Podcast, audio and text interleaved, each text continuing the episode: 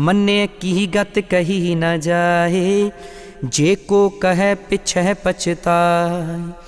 ਕਾਗਦ ਕਲਮ ਨਾ ਲਿਖਣ ਹਾਰ, ਮੰਨੇ ਕਾ ਬਹਿ ਕਰਨ ਵਿਚਾਰ।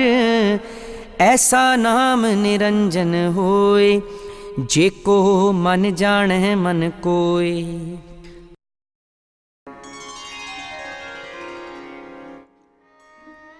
In the next four bodies 12, 13, 14, and 15 Guru Nanak gives the spiritual stage of those persons who, after listening to Guru Upadesha, the teachings of a God conscious person, wait in their minds and make it the ideal of their lives.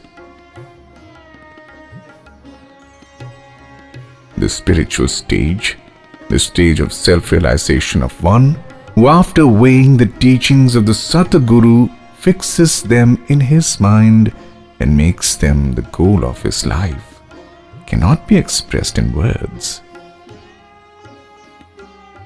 Anyone who attempts to express it falls so short of it that he feels ashamed of his vain attempt.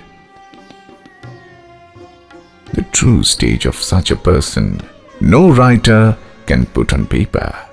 Howsoever wise a writer may be, whatsoever amount of paper and ink he may possess, the spiritual stage of such a person cannot be expressed in words.